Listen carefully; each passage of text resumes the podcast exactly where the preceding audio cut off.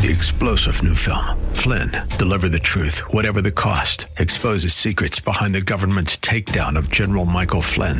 Flynn knew what the intel world had been up to. He ordered the first audit of the use of contractors. This set off alarm bells. He told the truth. He was the most dangerous person for Donald Trump to hire. They had to get rid of Flynn. Flynn, deliver the truth, whatever the cost. Available now. Watch it today. Go to salemnow.com. Salemnow.com. The Bruce Hooley Show podcast is brought to you by HemisphereCoffeeRoasters.com. Creating jobs and restoring dignity one cup at a time. Good coffee doing good. Learn more at HemisphereCoffeeRoasters.com.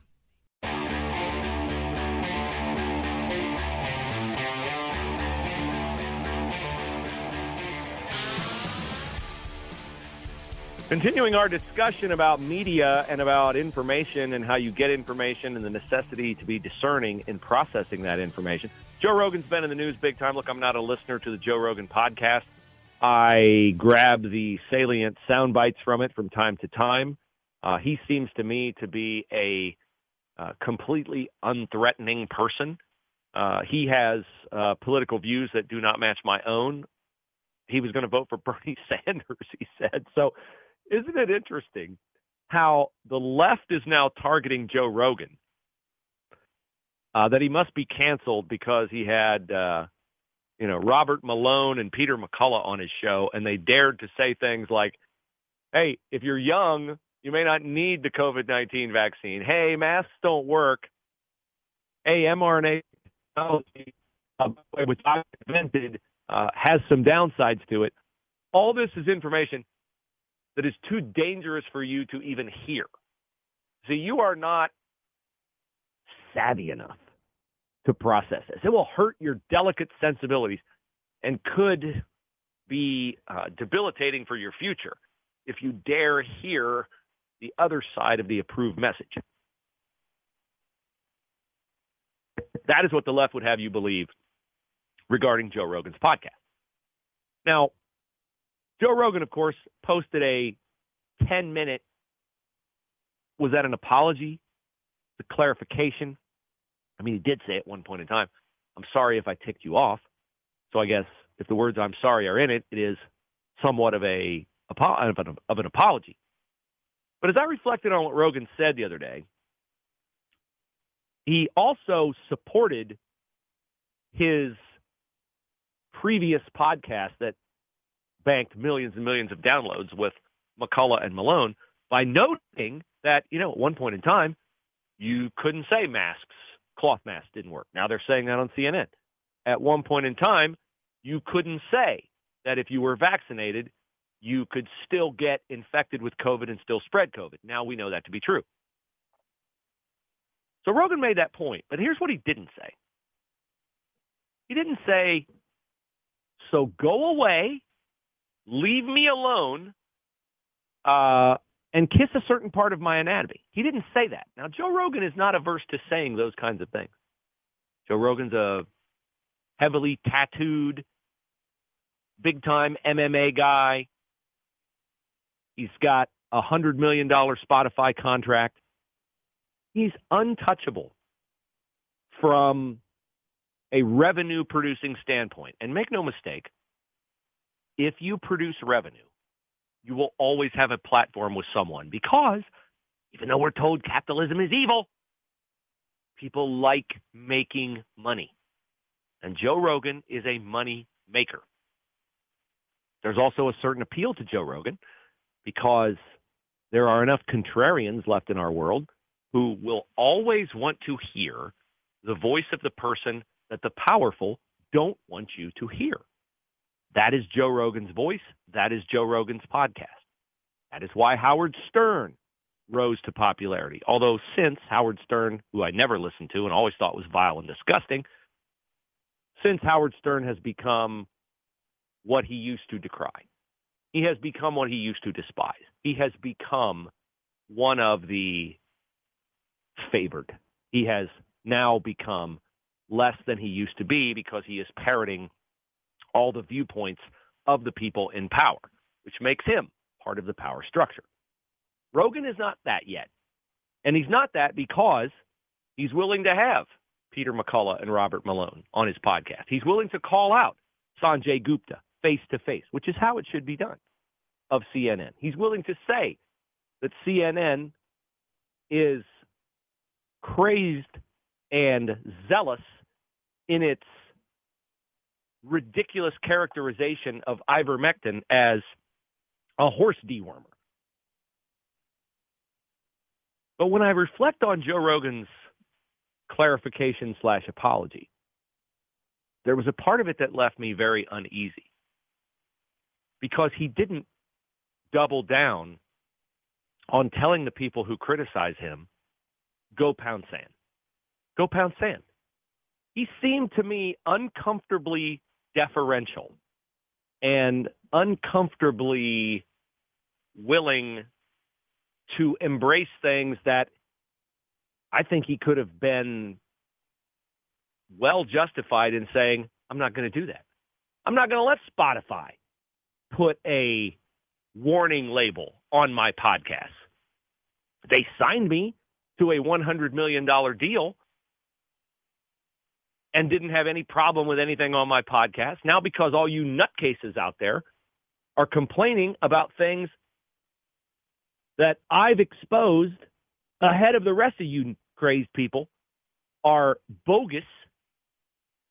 Now you want me to put warning labels on my podcast. Not going to do it.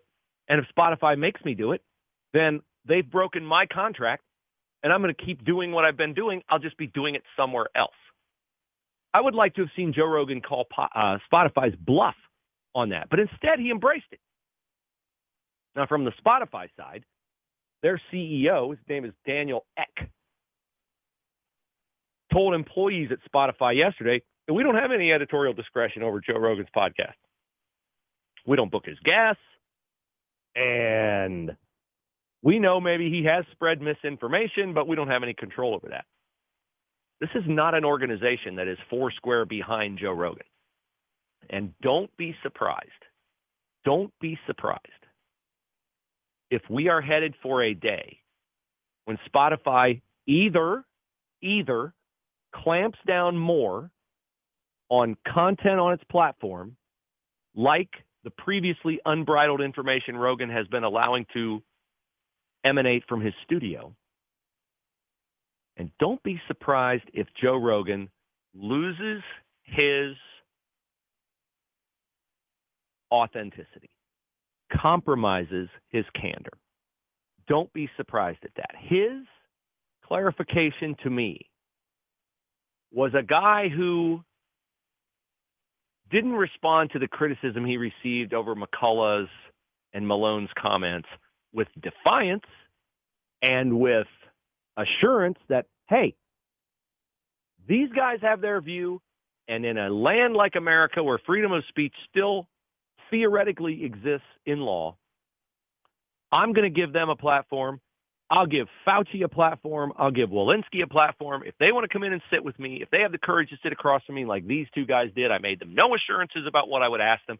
I made them no assurances about how I would vouch for their information. I just gave them a platform to speak, and they were willing to come in and they were willing to answer questions. And if you guys who think differently want to come in and do that, then bring it. That would have been a much better response from Joe Rogan in that case. But that's not what he said. I'm sorry if I upset you. I'm willing to put labels on my podcast. Maybe I need to have other people on after I have Malone and McCullough on to give the other side of what they had to say. What? So the podcast now is going to be six hours long, Joe Rogan? Because if they talk for two and a half, then we're going to have some other person on there to get the last word for three hours? The more I think about Rogan's response, the less I like it. And the more I think it portends that there's a very great possibility he's going to follow the path of Howard Stern. That instead of being the guy out there who is doing what he's done to get where he is, he's going to bend.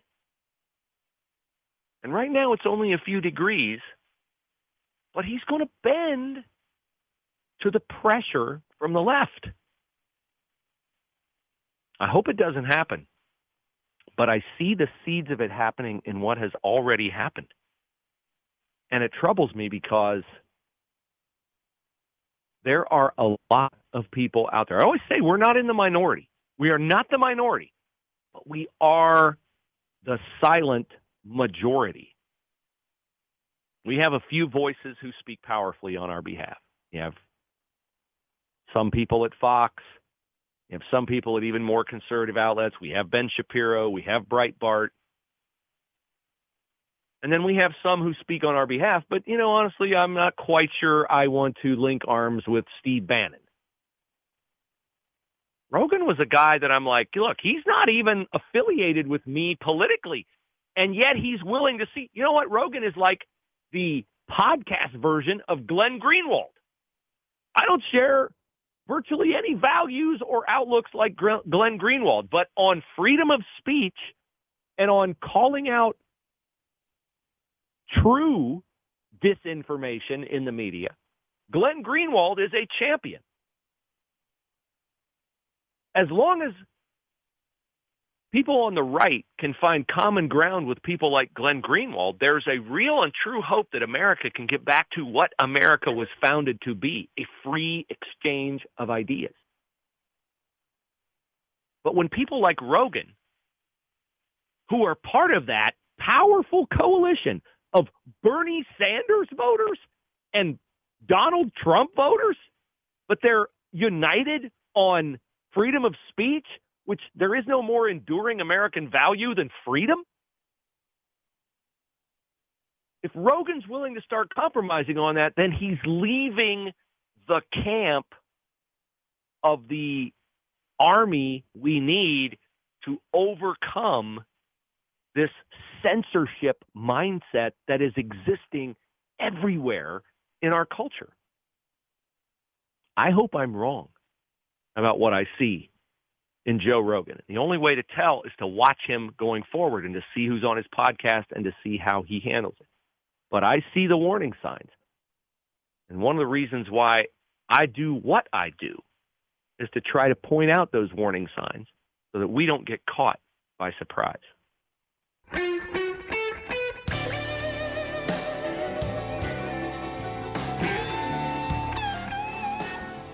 Joe Biden this morning took a victory lap, and he's entitled to it, uh, over the death of an ISIS leader in northwest Syria. No U.S. casualties. That's perfect. Great. Fantastic. Now he's headed to New York City. And he's headed to New York City to no doubt appear with uh, New York Mayor Eric Adams. Adams is a Democrat. And Biden understands because even though he says, I don't believe the polls, he knows what the polls say. And what the polls say is that Joe Biden is not popular, and that one of the main reasons that he's pop that he's unpopular is because of escalating crime across the country. Uh, we saw yesterday in New York for the second time in five days a mammoth police funeral. People lined up for blocks and blocks and blocks and blocks. Officers in uniform, citizens, paying tribute to Wilbert Mora. And the story of these two cops, most recently shot and killed in Harlem, is a powerful story with the American electorate. These are two minority citizens who wanted to be police officers because they wanted to better their community. And they died in the line of duty at a young age with widows and moms who tell powerful stories from in front of a microphone. Racked with grief, angry over the tolerance and indulgence of crime in New York, and in tandem with the shootings of other police around the country, uh, notably the constable in Houston who's gunned down by an illegal alien. Cop stops the car, alien gets out of the car with a rifle, an assault rifle, and just doesn't even give him a chance. Just opens fire. You've seen the video of the cruiser with multiple bullet holes in the windshield. And this guy had a $100,000 plus job, left it because he wanted to serve his community. So Biden's going to New York today, and he's going to make some kind of an announcement about crime. This is a hard sell. for Joe Biden to be tough on crime. Because, of course, while Jen Psaki can say it until she's blue in the face to go with her red hair and her white lies, that's the only thing truly American about her. She can say that she's blue in the face that Joe Biden, oh, he was never for defunding the police. Really? I'm not sure I buy that Joe Biden was an active crusader against defunding the police when he spent 90 minutes meeting with the family of Jacob Blake, who is one of the stories that the left uses to marginalize police. Oh, Jacob Blake, he was shot in the back, you know, seven times and he was paralyzed. The evil police in Kenosha, Wisconsin, who shot Jacob Blake. Yeah, because Jacob Blake was going to drive away with the children of a woman who had called in to 911 asking for protection from Jacob Blake, who had previously sexually assaulted her multiple times. Jacob Blake, who fought with police officers. Jacob Blake, who was not debilitated by a taser. Jacob Blake, who had the strength to resist two officers, make his way to his car, reach into his car for a knife. That Jacob Blake. Joe Biden spent 90 minutes with his family and talked to Jacob Blake on the phone. Has he spent any time talking to any of these families of these officers who've been shot and killed this month? No, he has not. He's going to go to New York today, and he's going to make this big public profession that he's anti-crime and that we got to do something and cops are our backbone and all this. The words mean less than the previous actions. Joe Biden is not going to ever be hard on crime. He used to be. The crime bill that he backed, he's apologized for. And so the crime bill years and years ago when, you know, America understood that criminals needed to be in prison and that punishment needed to be a result of lawbreaking. We've gotten to the point now where the people who commit the crimes in the eyes of the left only commit the crimes because they've been oppressed and forced into that. They had no choice, and it's really your fault because either you're white or you're rich or you're part of the power structure or you're part of the patriarchy. There's no individual accountability anymore. They're not responsible for their crimes, so we shouldn't put them in prison. We shouldn't require bail, or we should have low bail. These are all policies that the Democratic Party embraces, that Kamala Harris specifically advocated for. So you can't be the leader of your party when your party is decidedly more pro-criminal. Three star general Michael J. Flynn, head of the Pentagon Intelligence Agency, knew all the government's dirty secrets. He was one of the most respected generals in the military. Flynn knew what the intel world had been up to. He understood its funding. He ordered the first audit of the use of contractors. This set off alarm bells. The explosive new documentary, Flynn, Deliver the Truth, Whatever the Cost, uncovers the facts behind this scandal. Flynn told the truth. He was the most dangerous person for Donald Trump to hire. I find out the worst enemy that I'm going to face in my life is right here in America. They took my assessment and they wanted me to change it. And I was like, I'm not changing it. They had to get rid of Flynn. With in depth interviews, archival footage, and never before seen personal records of the man behind the headlines. I just felt like I was drowning. Flynn, deliver the truth, whatever the cost. Available now. Watch it today. Go to salemnow.com. Salemnow.com.